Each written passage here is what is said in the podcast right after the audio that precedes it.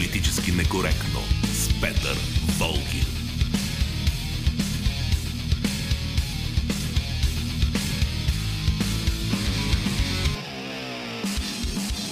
Време е да си говорим свободно по радиото, т.е. време е да започне политически некоректно. Георги Бангиев е звукорежисьор, Борислава Борисова е редактор на предаването, Ивелина Георгиева е нашата връзка с вас в социалните мрежи. Аз съм Петър Волгин. Сигурно ви е направило впечатление, че има нова коалиция в... Тоест, това не е коалиция, но такова мнозинство от партии в новия парламент. Това е, можем смело да го наречем, евроатлантическо мнозинство. Това са ГЕРБ, Продължаваме промяната, Движението за права и свободи и Демократична България. И много интересно е да наблюдаваме, да наблюдаваме какво ги вълнува тях. Кое ги вълнува, разбираме от действията им в парламент. Ето сега едно тяхно действие от този четвъртък ми направи много силно впечатление. Мисля с това да започне предаването. Политически некоректно. Тези парламентарно представени партии, които много държат да бъдат наричани евроатлантически, се занимават с всичко друго, само не и с реалните проблеми на обществото. Ето сега в четвъртък, след няколко часови дискусии, депутатите от тази нова евроатлантическа дружба гласуваха за това Министерския съвет и Българската народна банка да ускорят техническата подготовка за приемането на еврото. То човек може да остане с усещането, че едва ли не 99% от българите стават и лягат с надеждата по-бързо да се присъединим към еврозоната. Слушайки евроатлантическите депутати, може да решиш, че България вече се е здобила с нов национален идеал, а то е да плащаме в евро и то още от утре, ако е възможно. Политически некоректно. И в същото време и на вас най-вероятно ви прави впечатление, че никой от евроатлантическия елит не отговаря на най-елементарни въпроси, като тези как точно ще се промени живота ми към по-добро, ако вместо 1500 лева получавам 750 евро. Как точно България ще отлепи от последното място по доходи в ЕС, като влезем в еврозоната? Защо бивши комунистически държави, като нашата, като и такива като Полша, Чехия и Унгария, не показват никакво желание за бързо приемане на еврото?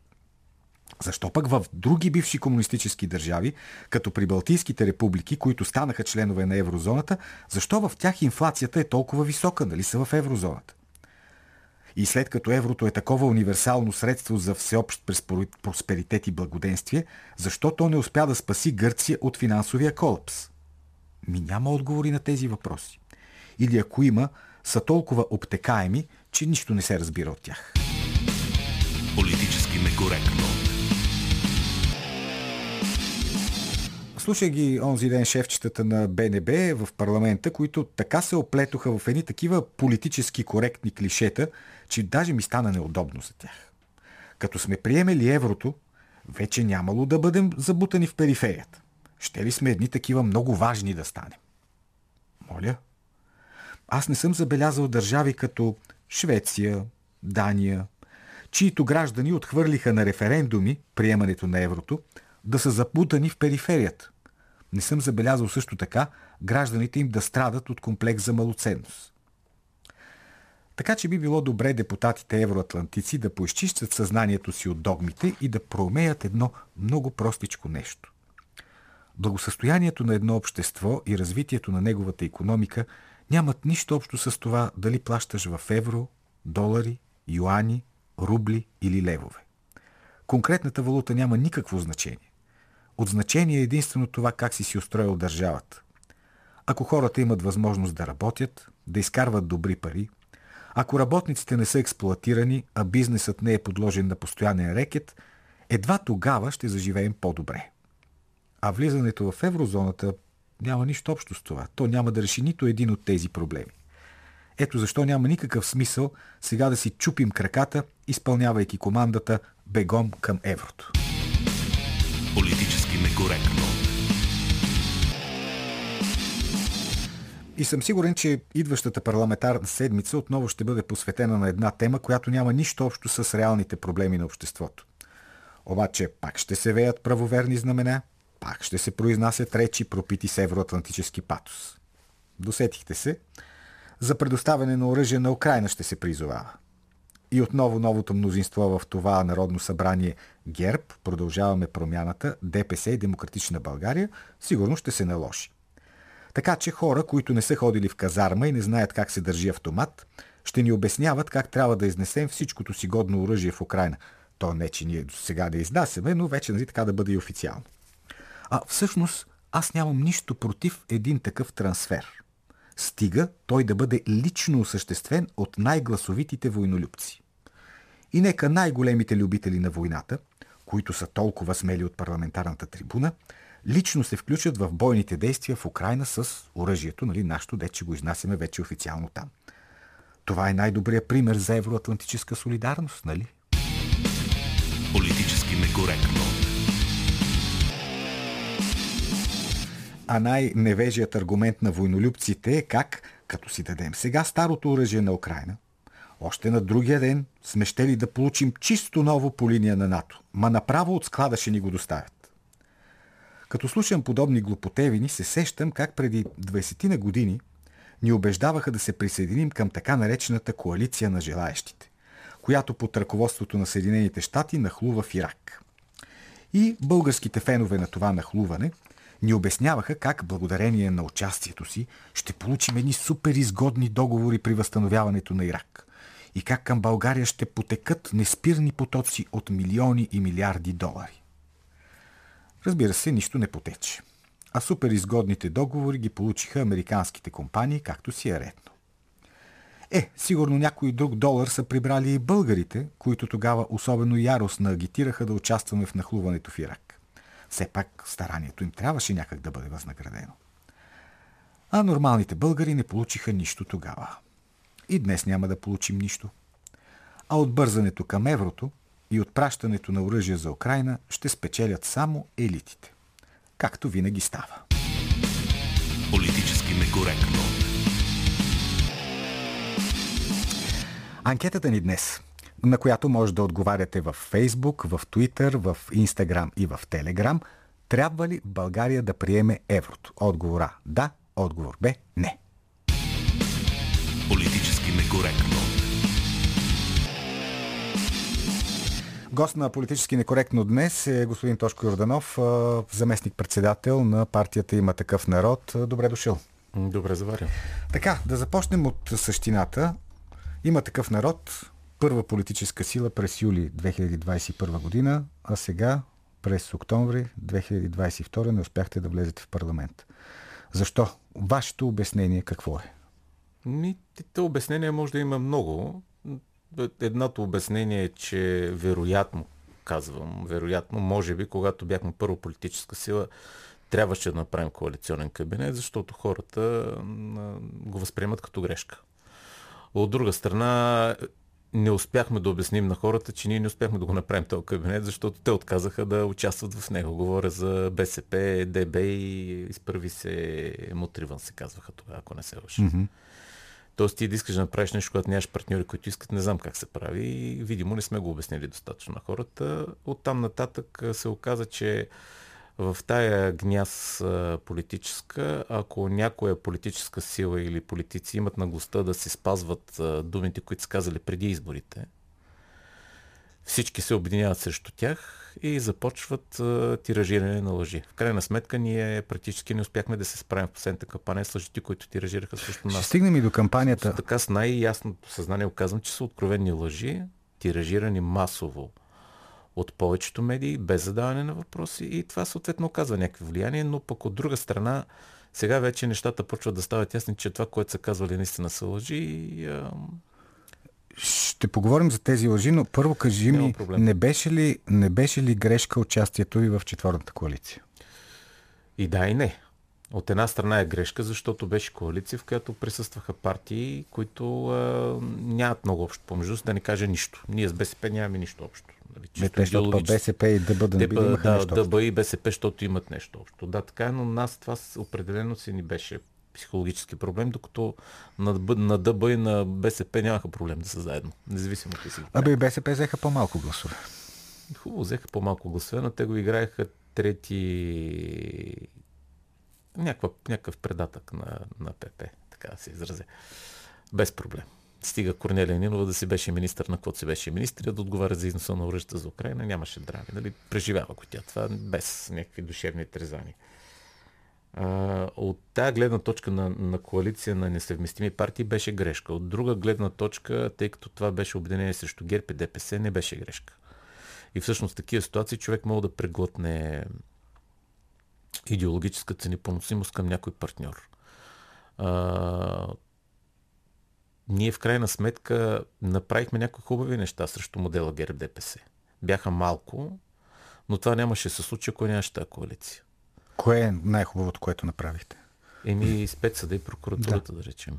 Това, Но, не е. Това не, как помага на обикновените хора? На обикновените хора буквално и директно не, но индиректно помага. Защото терора, който се упражняваше от спецсъда и, прокура... и спецпрокуратурата върху а, граждани, върху хора, които се занимават с бизнес, влияе на обикновения граждан. Ма това не са някакви виеш... разправи между елитите, Тошко, между хора, които искат да бъдат във власт, пък не са и съответно едни като се докопат до властта, взимат бухалката с съда и прокуратура и удрят другите по главите. Съм, Какво им пука на нормалните хора? На нормалните хора ще им пука, защото рано късно ще опре до тях. Най-общо казано, ако цапардосят работодателите, ти оставаш на улицата. Ако цапардосят пет работодателя, спадат, увеличава се безработицата, несигурността на сигурно 1000 семейства, 1500 семейства се увеличава. На тях увеличим се, увеличавам се на роднините. То е като свързана вирига. А и самия принцип да използваш някаква силова структура като бухалка ме лично ме изважда от обувките. И оттам дойде другия конфликт, защото Кирил Петков се опита да направи собствена бухалка. Ето. И ние и това спряхме. Ето вижте, при нас беше принципно поведение. Значи, ако бяхме като останалите, като БСП и ДБ, които казват, няма лошо, вземете тая бухалка, ни взем на гир бухалката, ма ще ядем на тая бухалка да биеш през ръцете, който си пожелаеш без доказателства, няма проблем. Но когато подходиш принципно и кажеш, хора, не е добре нито едните, нито другите, нито дори ние да имаме възможността да използваме някакъв силов орган като бухалка. И тогава отсреща става, о, вие сте враг. Веднага ставаш враг, не играйки с тяхната игра. И спазването на принципи и на последователност, ето и за Македония, основната причина, при която напуснахме коалицията, това довежда до фронт общо срещу тебе, че те ПП-тата, ако си спомнеш, се занимаваха с нас повече, отколкото с ГЕРБ. Те срещу ГЕРБ и срещу Гешев спряха да воюват някъде от март. Почнаха се занимават с нас. А ние направихме коалиция, уж да разграждаме модела ГЕРБ.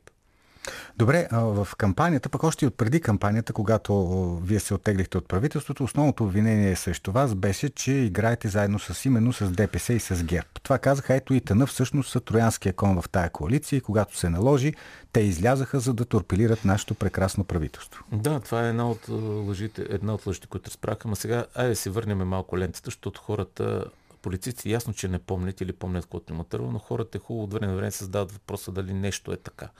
За нас казаха, че сме патерица на ГЕРБ още в момента, в който създадохме тази партия. И на ДПС. И на ДПС. Ако това беше така, ние защо нито веднъж не направихме управление с тях? Или не направихме самостоятелен кабинет, подкрепен от тях? Нито веднъж. Ако бяхме техни патерици бяхме зависими от тях. Защото сте това хитри е патерици за това. Не Толкова сме хитри, патерици. че в момента сме извън парламент. Нали? Тук малко е, това е като Киро Петков, дет каза, че Славия е мафиот и това е най-тъпия мафиот на света, който участвайки в Делаверата излиза от нещо, е мафиот и за да може да какво. Нали, това са а, глупости, откровенни. Ще кажа нонсенс, ме ще говоря на български. Абсолютни тъпотии са това. Ако бяхме в такава зависимост и, и договорка, ние щяхме да управляваме тази страна с тях.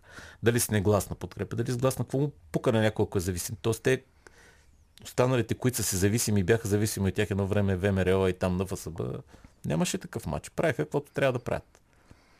А в момента в този парламент кой гласува, кой, кой избра председател на ГЕРБ? Кой всъщност се оказа патерица на ГЕРБ?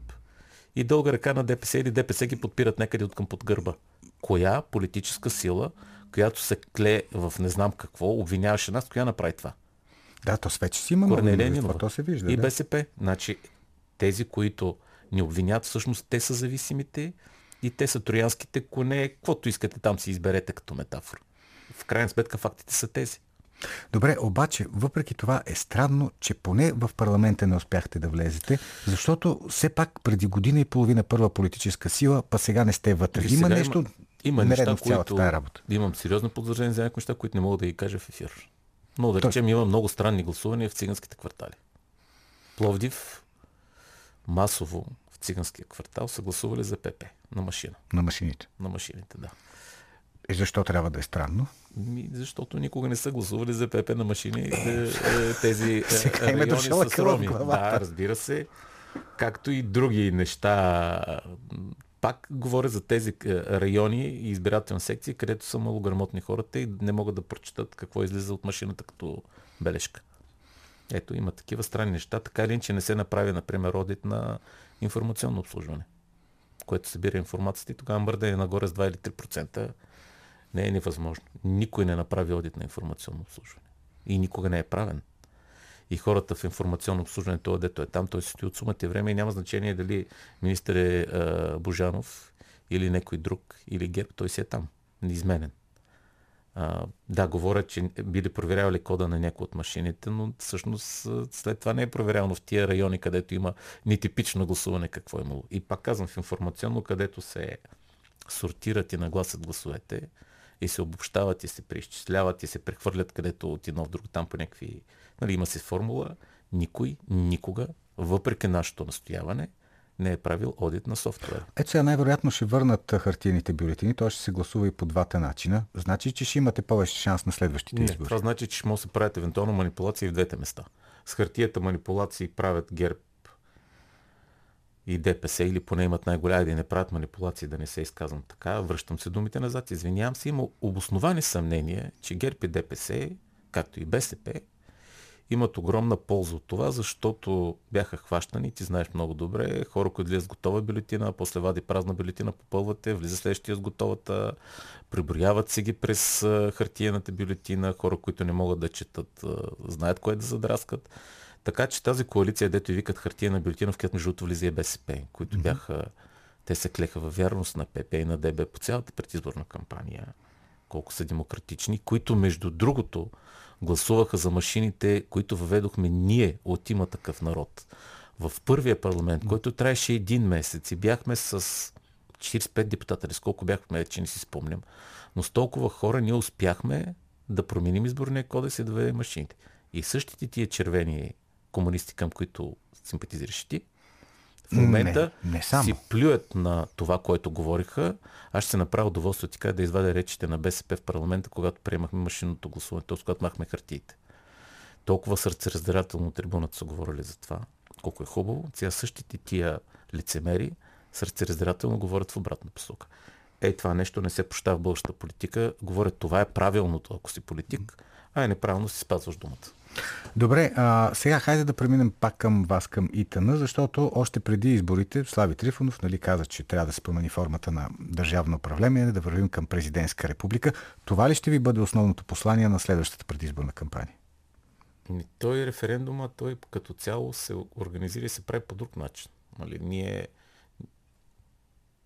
просто го обявихме още в момента, в който видяхме какво се случи в предния парламент. Когато видяхме как всъщност партиите не функционират като едно, как партийните интереси келепира на една или друга политическа фигура нателява над решенията и как всъщност Министерски съвет, защото този път за първи път нашата партия участва в изпълнителната власт, Министерски съвет практически управлява парламент. И един или двама души от Министерски съвет, от водещата партия, защото отговорността е на водещата партия, тя успява да наложи над останалите си партньори. При нас с заплахи понякога към БСП и ПП с изкушения, с затваряне на очите, какво правят по сектори, успява практически да наложи волята си над парламента и парламент е една празна функция. При положение, че някой от Министерски съвет ти редактира закона, който депутати са подготвили, защото не му харесва, и те влизат или излизат на комисии по обаждане от Министерски съвет, депутатите, то парламент е смешен. Той не функционира като такъв. Докато в една президентска република един а, е, а, кабинет, излъчен от президента и одобрен от парламента, реално може да бъде контролиран от парламента, защото не е излъчен от него. И вътре не са лидерите на партиите в този кабинет. Съответно, парламентарните групи ще имат някакъв акъл самостоятелен или ще трябва да се разбират да подкрепят този или онзи закон, а не да играят по свирката на министър-председателя. Защото парламента игра по свирката на министър-председателя Бойко Борисов 10 години. 6 месеца игра по свирката на Кирил Петков, Лена Борислава, Васен Василев, защото те бяха някакъв триумвират. Те си позволяваха да, да нареждат, включително нареждаха на техни депутати и на депутатите на БСП и на ДБ, кога да влизат в комисии, кога да ни изли... да, да, да, Е, да, да излизат. на къде пък на, ПЕП, на ДБ и Е, на БСП ще слушат Точно така. Кирил Еми, Петков или на Бориславова? Ето, слушаха ги. Защото Корнелия имаше изключителни интереси към износа на оръжие. А, там няма нищо официално. Там, а, знаеш ли къде е лицемерието? Истината е, че съм говорил с хора, които са били в комисии, които разрешават износ на оръжие. И знаят как с този подпис, всъщност по-надолу е написана финалната дестинация. Тоест ти мога да напишеш Полша, Полша. Но в самия документ пише и Украина. И Корнелия го знае. И тя, но понеже се води класифицирана информация, за да се извади този документ, не знам каква е процедурата, но се води класифицирана информация, за да се декласифицира. Вероятно е сложно и тя затова си има наглостта да твърди, че както и цялата им червена групичка, че не е вярно, но това е истината. Хора, които са били в така да речеме Ох, че ми изкочи от главата. А, е бил в такава комисия и знае и го обяви публично. Сега ще се те просто е, леко ми се спи още. Но това Тоест, е, сигурен да си, речем, че лъжа. най-отдолу пише Украина. Сигурен съм, че най-долу пише крайната дестинация. Всички знаят, че е в Украина. Той има оръжие там, те го снимат, то го има. Mm-hmm. Българското. И е дошло, да речем, от Польша или през някоя друга страна. Само, че ако ние официално и сам в документа пише само Полша, Не, в документа да накрая пише и крайната дестинация.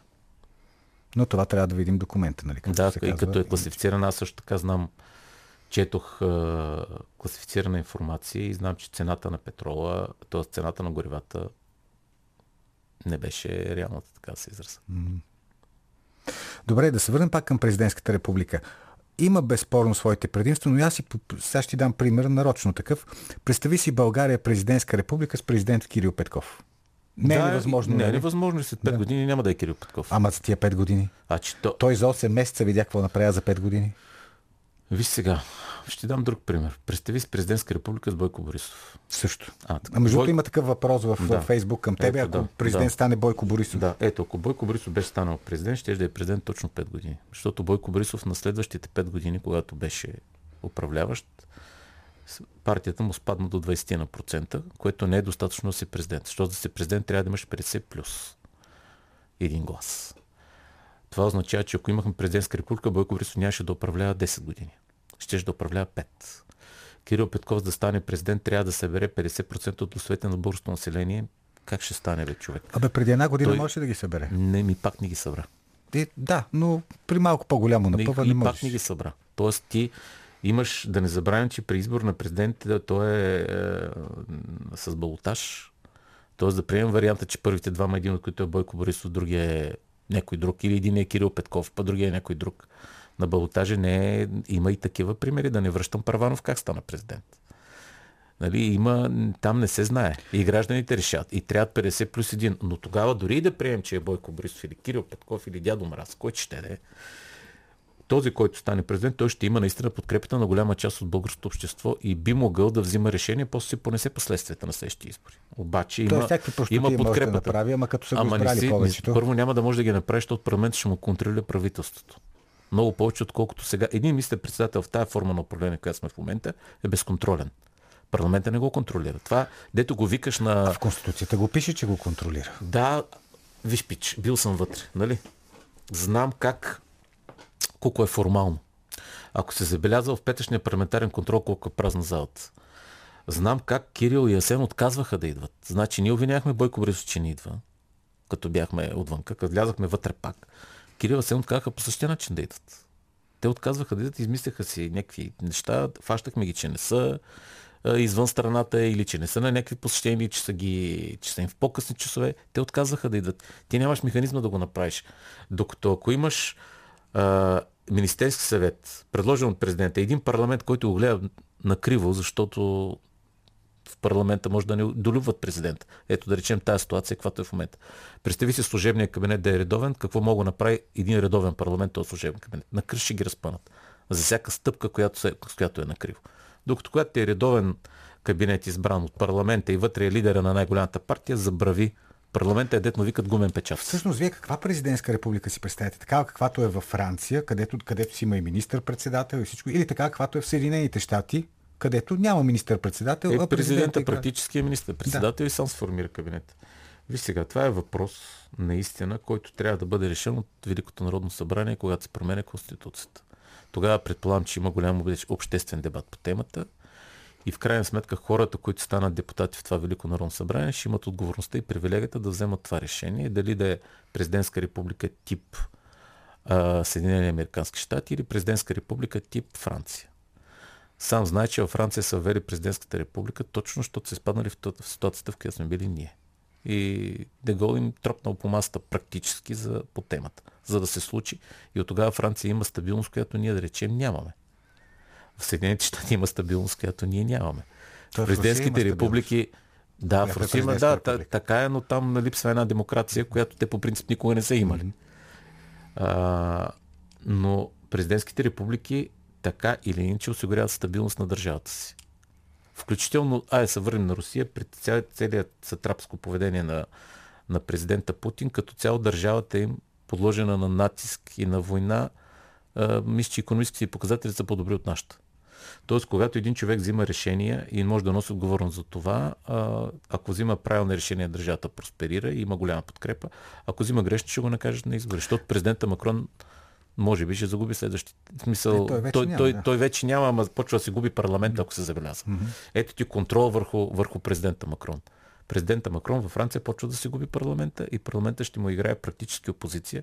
И това е контролиране вече на изпълнителната власт върху, т.е. на законодателната върху изпълнителната власт. Докато при нас това е абсолютно формално. Дай сега да поговорим за този парламент сегашния, понеже вие сте като ИТН, а, сте участвали в различни преговори за съставяне на правителство. Сегашните преговори, които ще се водят, как ти изглеждат? Може ли да се стигне до съставяне на някакъв кабинет? Ако има кабинет, ще е абсолютно лицемерен и безпринципен в тази конфигурация, в която е парламент.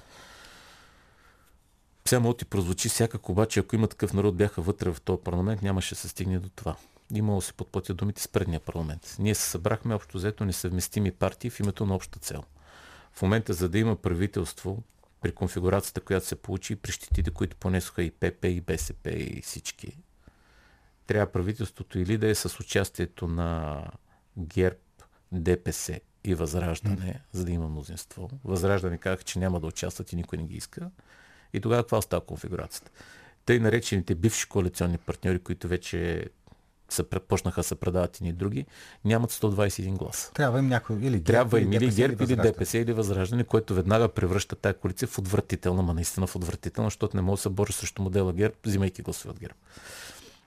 И ако се получи правителство с гласовете на БСП, които са най-склонни да в името на властта да правят всякакви акробатични номера и музикални форми, както избраха Вежди Рашидов, тогава имаш кабинет, независимо дали мине през мандата на Янев или не, е опакован като експертен, общочовешки или галактически. Вътре ще бъде подкрепен с гласовете на ГЕРБ, на ДПС, на Янев, които не стигат и слаж БСП. И ети коалицията която е отвратителна. Ако се го направят това, за мен като гражданин в някаква степен ще изпитам известна злорадост, защото а, лицемерието на БСП няма, няма да има с колко фризират. Е, и от друга страна, каже, спасяваме страната. Е, разбира се, то поспасяваме страната. Що... Добре, пич, що не спасихме ние страната с ГЕРБ и ДПС по същата логика? Щяхме да имаме още в първия и във втория парламент, нали сме зависими от тях, през си какво мнозинство, ние щяхме да имаме конституционно мнозинство в името на страната. Значи в името на страната, ако е твоята партия и прави простоти и може, ако е друга партия, това е лицемерие. Ми, да, ще да е еднакъв. Нито моята, нито чуждата трябва да се държи лицемерно. Тоест не виждаш как в този парламент може да бъде съставен някакъв кабинет. Не, той може да бъде съставен, да, казвам, но ще бъде отвратителен и лицемерен и ще си понесат всичките последици. Плюс задаващата се зима, плюс качането на цените, плюс всичко, което се стовари на едно такова управление, което в структурата си е отвратително още в момента, в който се състави, няма да има народна любов към това управление. Няма никаква гаранция, че няма да има протести, които са изключително логични.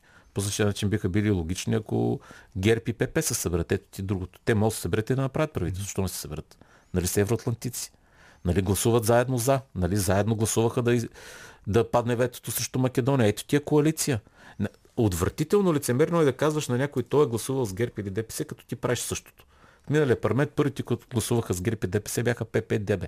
Е, те сега гласуват заедно за еврото, сега за оръжието да. за Украина. Значи, когато те гласуват, заедно. това е нормално. Когато някой друг гласува с по някаква причина, му съвпаднат по някаква тема, каквато и да е тя, получат гласове и вече е отвратително. Еми сега да ги видя на правителство, ако ще направят. Няма как да е неотвратително и гнусно, ако направят правителство с гласовете на ГЕРБ и ДПС, защото те нямат друг избор, за да има правителство. А кога предвиждаш да са следващите избори? Ако решим, че това е най-реалистичната хипотеза, нови избори. Еми то си има, има срокове, срокове да, така че най-дългият да срок, според мен, е по начина по който президента Рада вика на консултации партиите през такива огромни да, да. периоди, Давай което време, сега да. не се е случвало. Е, до сега не се е случвало. Мисъл, както и да е. Така е решил, така е направил. Но ако върви в това темпо, парламента може да докара до коледа. След това парламента най-вероятно ще излезе в коледна вакансия, която, тъй като нас не няма вътре, този път ще е в пълния си размер, т.е. някъде от 10 януари, мисля, че беше. След което ще трябва да се съберат някъде там президента трябва да ги разпусне.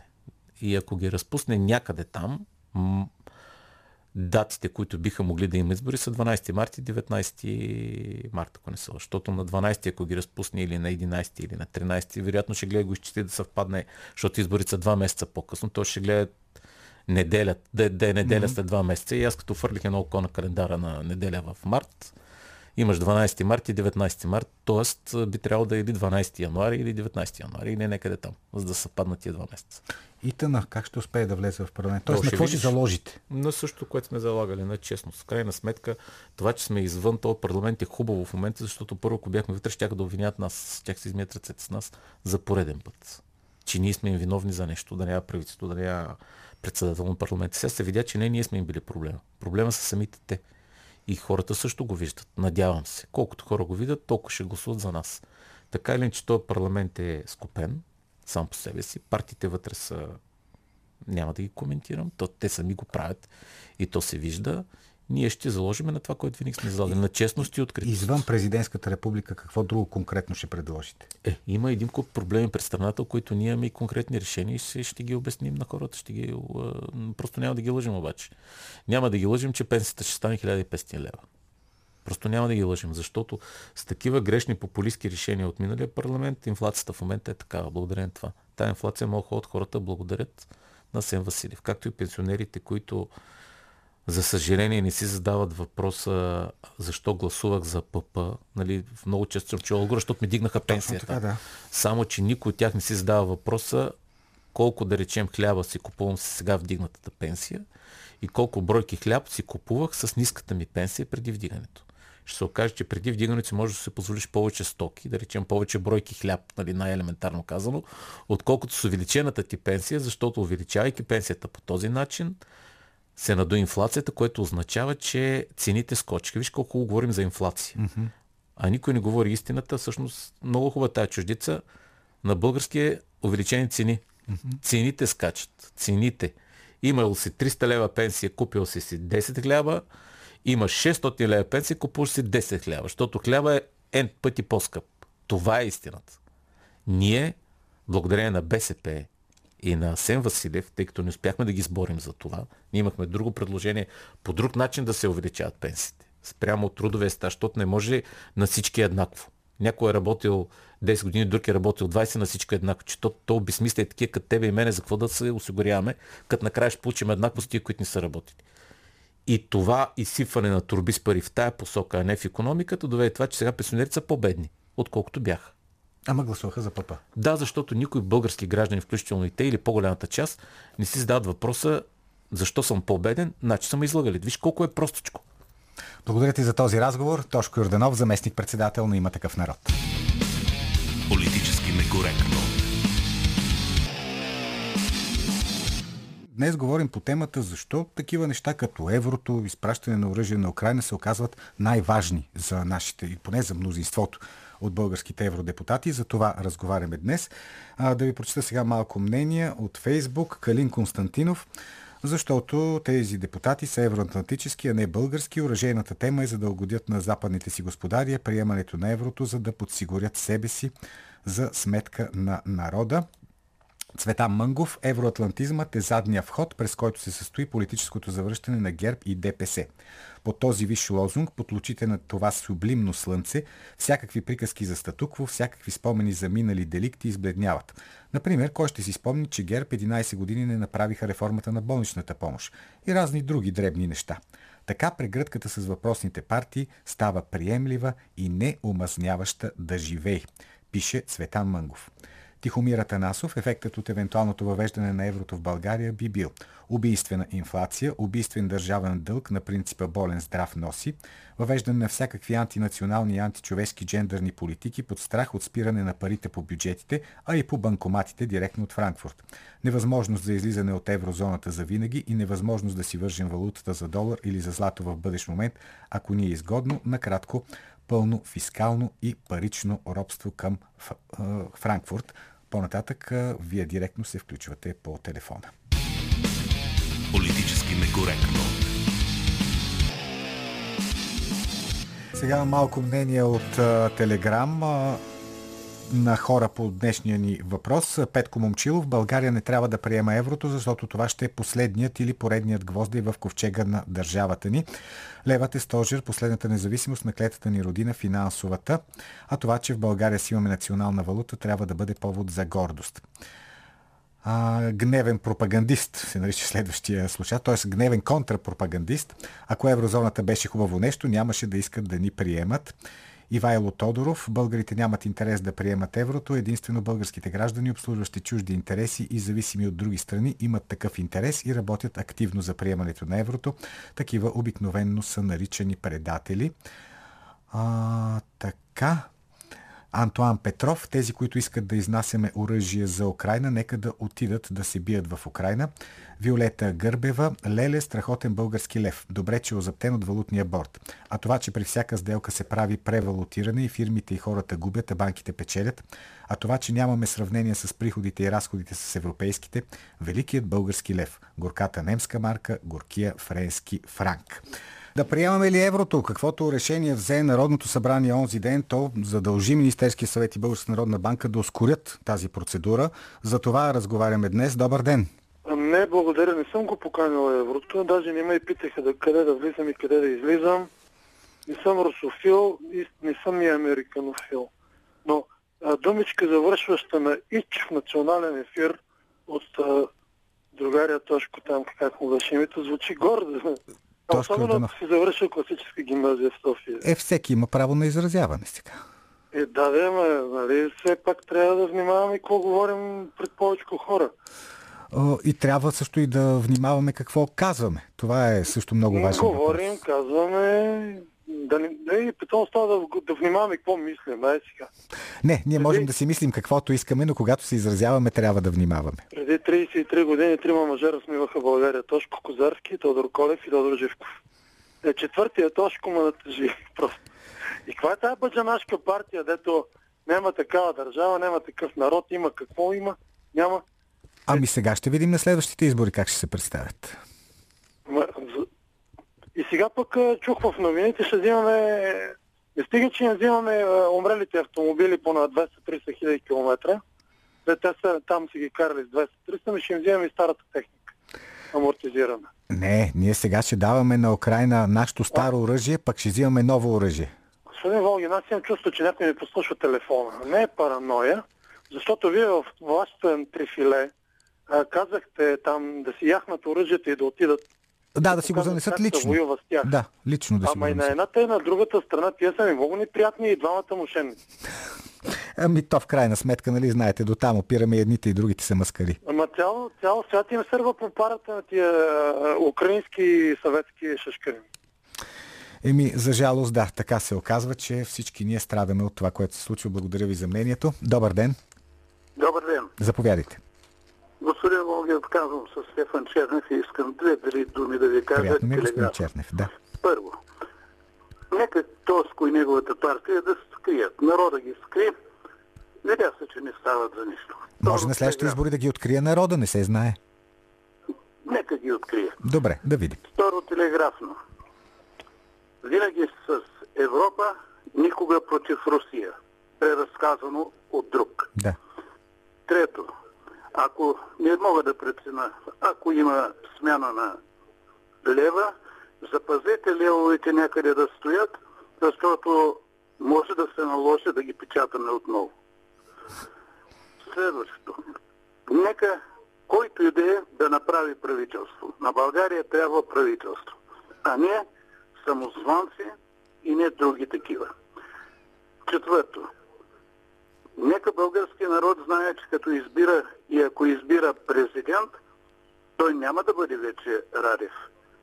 Затова и президентска република е много опасно да имаме. България си е била република и тя трябва да се бъде република.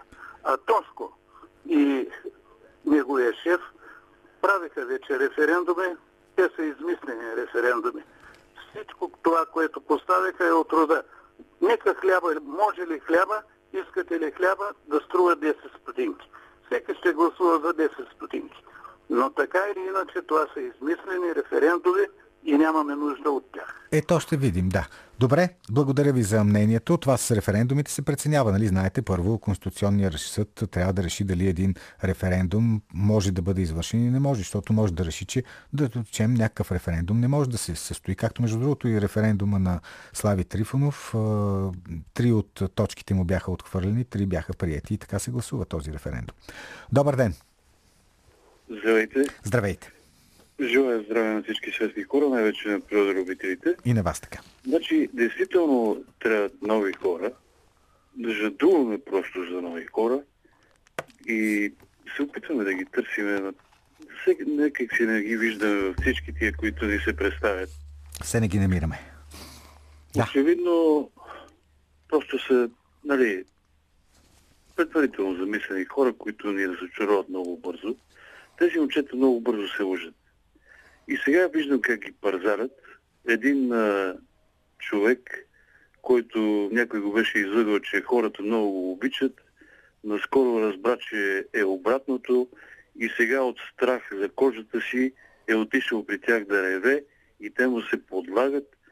Значи, а, това лице от мултигруп, което го служиха за председател на парламента е позор, но виждаме, че Минчев, Нали Минчев се казваше това момче? От продължаваме промяната, който беше председател на парламента, да. да. Толкова лесно се лъжи, че от рева на Вежди се е впрегнал да е започнал да говори сега за а, институцията, за пазване на честа на институцията и така нататък. Абе, махнете го този човек, защото се позорите заедно с него. Абе, аз да ви кажа по-добре, че избяха председател, че ако беше продължила тази агония, вече на нищо нямаше да прилича. Най-добре е въобще да го закрият това събрание. Мисля, че не е необходимо. Радикално. Но а, не сме домислили нещата така, че да можем и да продължиме да движиме нещата в държавата последствие. Виждаме, че и президента не е готов, само нали, някакви се пърнат някакви фишеци такива, че е уж президентска република, но и там няма никаква готовност не знам как ще се оправяме, след като няма никаква альтернатива на това, което като купище там се изсипало в Народното събрание. Е, продължаваме да мислим. Продължаваме да мислим. Альтернативи може пък нещо свестно да се появи. А, така, я чакай да видим тук какви мнения още има. Ивелина ми праща. Аха, да, ето Силви казва, в парламента се дава зор обаче за приемането на еврото. От това имат интерес най-вече банките от приемането на еврото. Да, заповядайте. Ало, слушам. Да, слушам ви. Вие сте. Господин Волги. Да. Вие обявихте от начало за дали сте съгласни за еврото, но трябваше да поканите двама човека, които един за един тогава да, да дадем Не, това е отделно. Сега, това е отделно. Ето сега вие имате възможност да кажете. Второто, което казахте, за оръжието. Кажете за оръжието, да. Така. Това оръжие, което ние го даваме чрез Полша, Полша го дава на украинците, украинците вече избиват техни хора, разбери господин Волгин. Техни хора в Донбас и в а, Донецката територия, чрез сателитите, които американците ги дават, училища убиват, разрушават, болници разрушават на луганска територия. Ама ето сега ще има, ще се решава, защото това, което вие казвате за българското оръжие, това неофициално върви като версия, нали? А сега вече ама, официално ама, трябва да го приемем. Продавахме, казахме, че продаваме на оръжие, ама дайде по втори, трети, четвърти, пети, както и да е. Но то отива там. И, и мен на много чудно, като слушам Тагариновци, там... А, Кой слушате кога? На, на, Моник, на Паси, а, бившите комунисти, които всички са там при него, генерали, завършили в Съветския съюз, как Украина се победи? Е, как се победи, като Луганска територия вече е руска?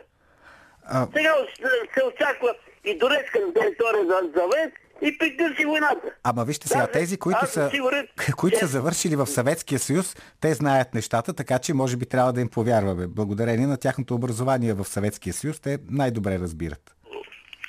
Нищо, че сега се пишат евроатлантици. Прекъсна тази връзка. Така, Марин Георгиев.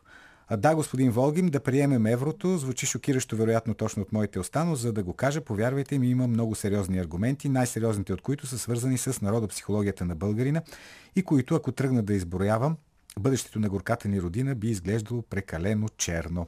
Здравейте! Ало, Слушам ви. а, казвам се Георги Георгиев, обаждам се от град Ямбол. Да, господин Георгиев. А, аз съм против влизането в еврозоната, защото ние фактически вече сме приели еврото с а, а, валутния борт, който имаме от 20 години. Де факто ние сме си в еврозоната и сме си приели еврото. Те си курсът е фиксиран. Няма никакъв смисъл от тук нататък да влизаме в еврозоната и да се обързаме още по-тясно. Мгм. Ама сега пък привържениците на еврото казват това, което и вие казвате. Те казват, ето ние сме, на практика сме приели еврото, ама сега само негативите. А като вече официално го приемем, ще имаме вече и позитивите от това нещо. Аз не виждам никакви позитиви от тая работа. Съжалявам обаче, няма нищо позитивно. Е, Моята заплата ще намалее два пъти реално и ще се дигнат цените. Тоест аз ще обедня още повече. Ама един депутат беше казал оня ден в Народното събрание, че ако приемем еврото, веднага по 1000 лева на месец ще получаваме а, след това. Имаше някакво такова из- глупости. изчисление. Ма човека беше изчислявал, не дейте така. Някакви изчисления беше правил. Това са измишлятини, с които да залъгват а, масата от хората. Добре, благодаря ви за мнението. Политически некоректно. Много е вероятно наистина следващата седмица парламента основно да се занимава с официалното предоставяне на оръжие от България за Украина. За какво оръжие става всъщност дума? Защото е добре да говорим в конкретика, когато стане дума по тази тема. Слушаме сега коментара на Калина Андролова.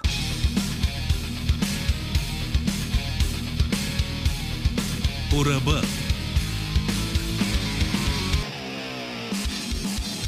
Руските ракетни удари показаха ограничената способност на Киев да се защитава от крилати ракети. Противовъздушната отбрана, с която Украина разполага, е ефективна срещу руските самолети и хеликоптери, но не и срещу балистичните и крилати ракети на Москва. Голям проблем се оказват ниско летящите и бавно летящите дронове. Въздушната отбрана се превръща в нов критичен фронт от развитието на войната.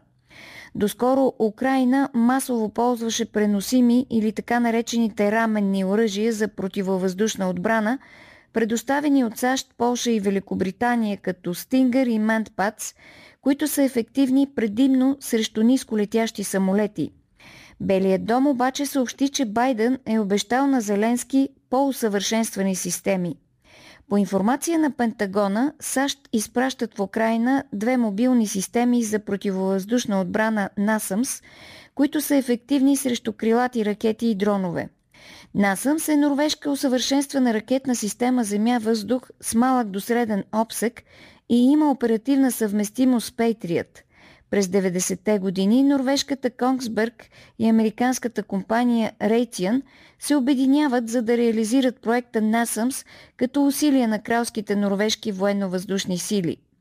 Германия също достави на Украина първата от четирите противоракетни системи IRIS-T със среден обсек, всяка от които струва 140 милиона евро. Въпреки, че и тази разработка е от 90-те, версията IRIS-T е съвсем нова. Тестовете й са проведени едва в края на миналата година и дори Бундесферът все още не е закупил такава. Според германските медии, Украина през лятото е поискала да закупи 11 системи IRIS-T, търсейки финансова подкрепа от самата Германия в обем на 1 милиард и 500 милиона евро.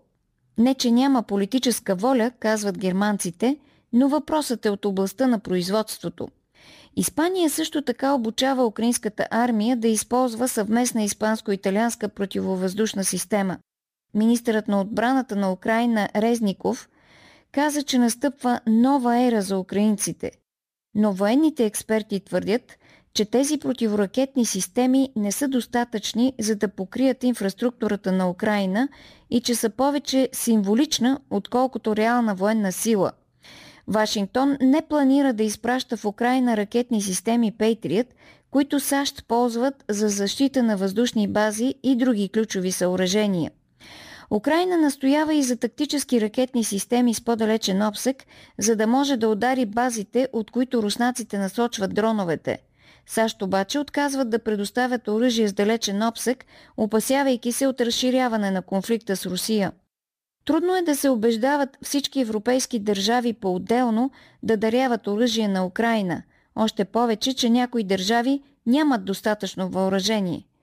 Трудно е да се натискат държавите и за крупни поръчки за нови оръжия, просто защото превъоръжаването представлява огромен разход, при това по време на енергийна несигурност и економическа криза.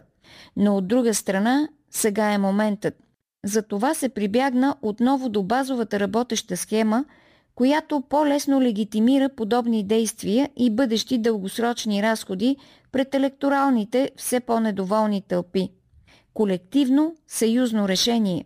В този план се организира Европейската инициатива Небесен щит – в която участва 14 държави, включително България. Идеята е Европа да работи за общо придобиване на системи за противовъздушна отбрана от типа на Arrow 3 и Patriot. Израелската хиперзвукова ракета Arrow 3, разработена заедно с американската компания Boeing, осигурява екзоатмосферно прихващане на балистични ракети с обсек до 2400 км и на височина над 100 км.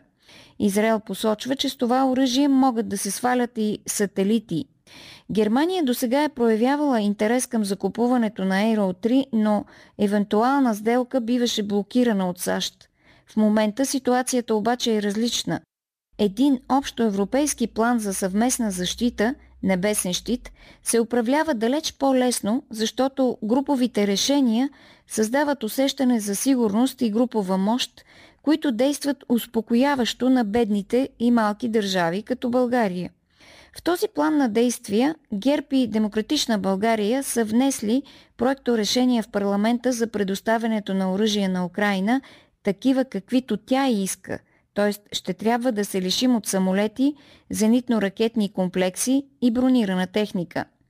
Гласуването на подобно решение в парламента ще прати топката в изпълнителната власт, т.е. при Радев, Министерството на отбраната ще трябва да прецени можем ли да дадем самолетите си и ПВО системите си на Украина. Ще бъде интересно да се наблюдава колко силен може да бъде Радев или колко слаб, дали е истински стратег или е обикновен изпълнител. И тук не е въпросът дали можем да откажем, явно, че не можем. Тук въпросът е какво, как и кога ще получим в обмен за нашата сигурност – Разбира се, в проекто решенията на ГЕРБ и Демократична България се казва, че ще търсим уверения за заместваща военна техника. Съвсем ясно става, че обществото трябва да се подготви да приеме, че ще се лиши от и без това бедното ни въоръжение срещу мъглявото обещание за заместване с западни образци, което ще се разтегли във времето неясно колко. И няма да бъде бартер, а ще бъде поредица от сделки, в които ние ще си купуваме въоръжение, защита, партньорство. Словакия се съгласи да предостави С-300 на Украина само при условие, че съюзниците й осигурят заместващи системи за противовъздушна отбрана. Така Германия и Холандия се наложи да доставят на Словакия американската система Patriot, но не безвъзмезно, а като временно решение за налична защита, докато по-нататък се обмисли какво да се прави. Както виждаме, обмисли се небесен щит, който легитимира трудни за малки държави като България решения под формата на споделена отговорност. Прогнозите на американските стратегически умове, геополитици и анализатори, които се занимават с националната доктрина на САЩ, предвиждаха, че през първото десетилетие на 21 век – Централна Азия ще бъде отново в руската сфера на влияние. Затова буферната зона, която уж се поддържаше около Русия, започна систематично да се присвоява и поставя под контрола на САЩ, защото Америка има една основна задача да задържи своя статут на доминираща глобална сила. Тази доктрина изисква да се предотвратява нарастването на държави с мощно регионално значение, които имат имперско минало и глобален код. Американската базова военно-стратегическа оценка за Русия е, че тя се нуждае от Беларус и Украина в много силна степен и че не може да трупа мощ и да бъде глобална сила без да погълне тези две държави. В този смисъл Украина беше търсена от американския вектор като най-важната опорна точка за ограничаването на Русия срещу възможно нарастване. Загубата на Украина не дори като неутрална, а като вражеска държава с антируски военни бази обаче е неприемлива концепция за Русия. Затова днес живеем във война. Страхът на западния свят от Русия доведе до прекомерното и мачкане. Така нареченото сдържане отключи война за оперативно пространство, за отхвърляне на влиянието на САЩ.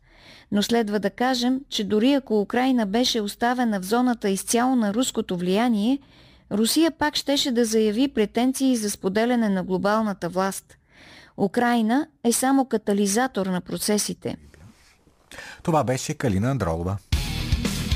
Политически некоректно. Ивелина вече обобщи резултатите, вашите отговори на днешната ни анкета, в която ви попитахме дали България трябва да приеме еврото.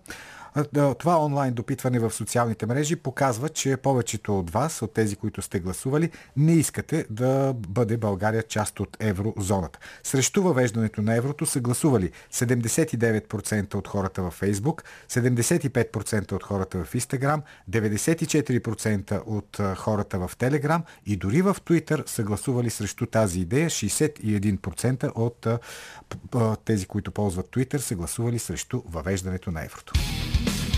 Политически некоректно. На днешната дата, 29 октомври, се навършват точно 60 години от края на Карибската криза. Карибската криза, която за малко не доведе до ядрена война преди 60 години, 1962 година. Тя беше предотвратена благодарение на усилията на хората, които все пак предпочитаха мира пред войната. Разбира се, нещата изобщо не са черно-бели, такива каквито често ви ги представят официозните мнения, медии, така че сега ви предлагаме един исторически разказ за тази карибска криза на доцент Александър Сивилов. След края на историята.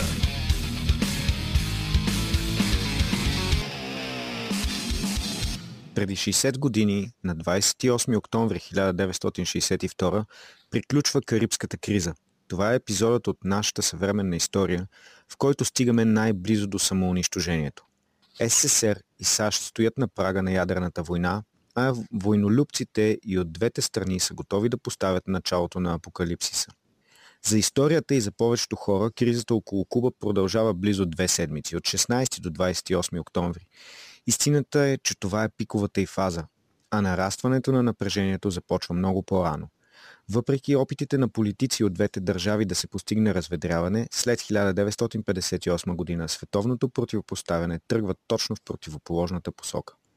След смъртта на Сталин в СССР през 1953, вътрешните борби в Москва изкарват на преден план Никита Хрущов. Той е много прям и импулсивен водач, който се опитва да постигне паритет с западния свят и САЩ, както в економиката и стандарта на живот, така и в военно отношение.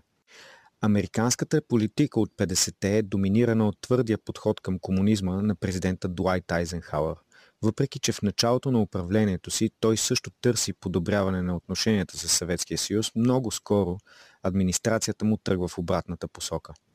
Така една след друга по света започват да избухват кратки, но много остри кризи на границата между двата господстващи блока – източния на социализма и западния на капитализма.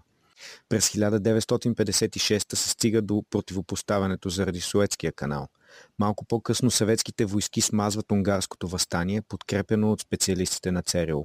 От 1958 година започва да се задълбочава поредното неразбирателство около статута на Западен Берлин.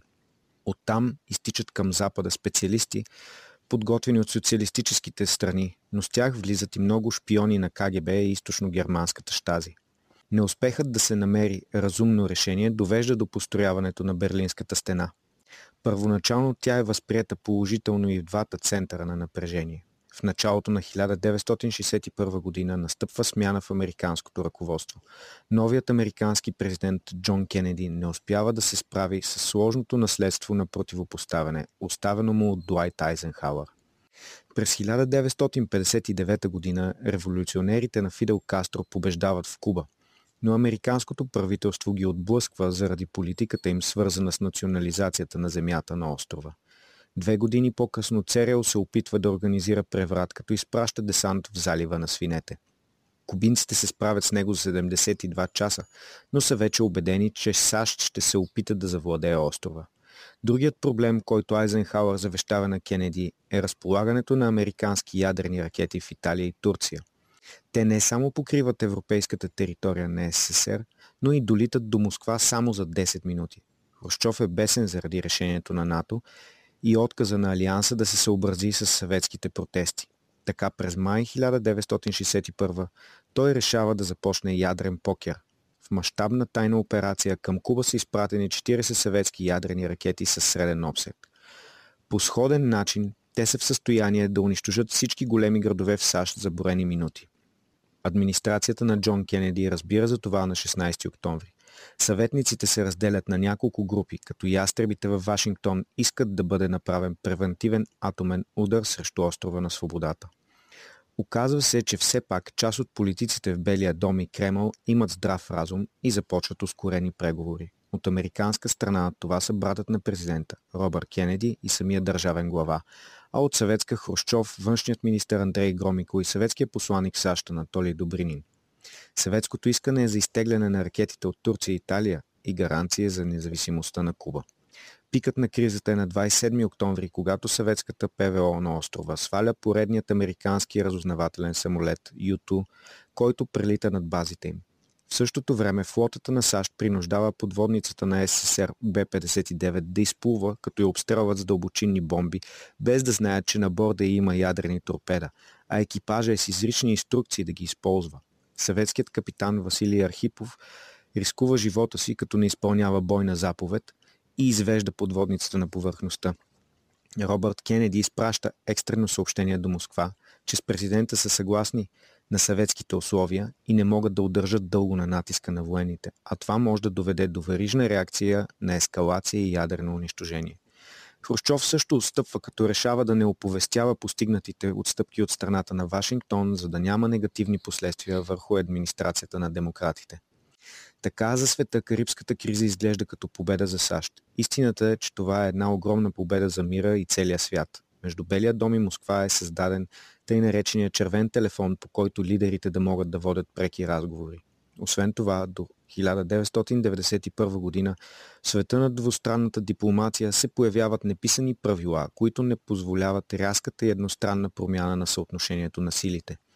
Атомният сблъсък изглежда избегнат за десетилетия напред, но за съжаление това не е така днес. 60 години по-късно ядрената тема се върна на дневен ред.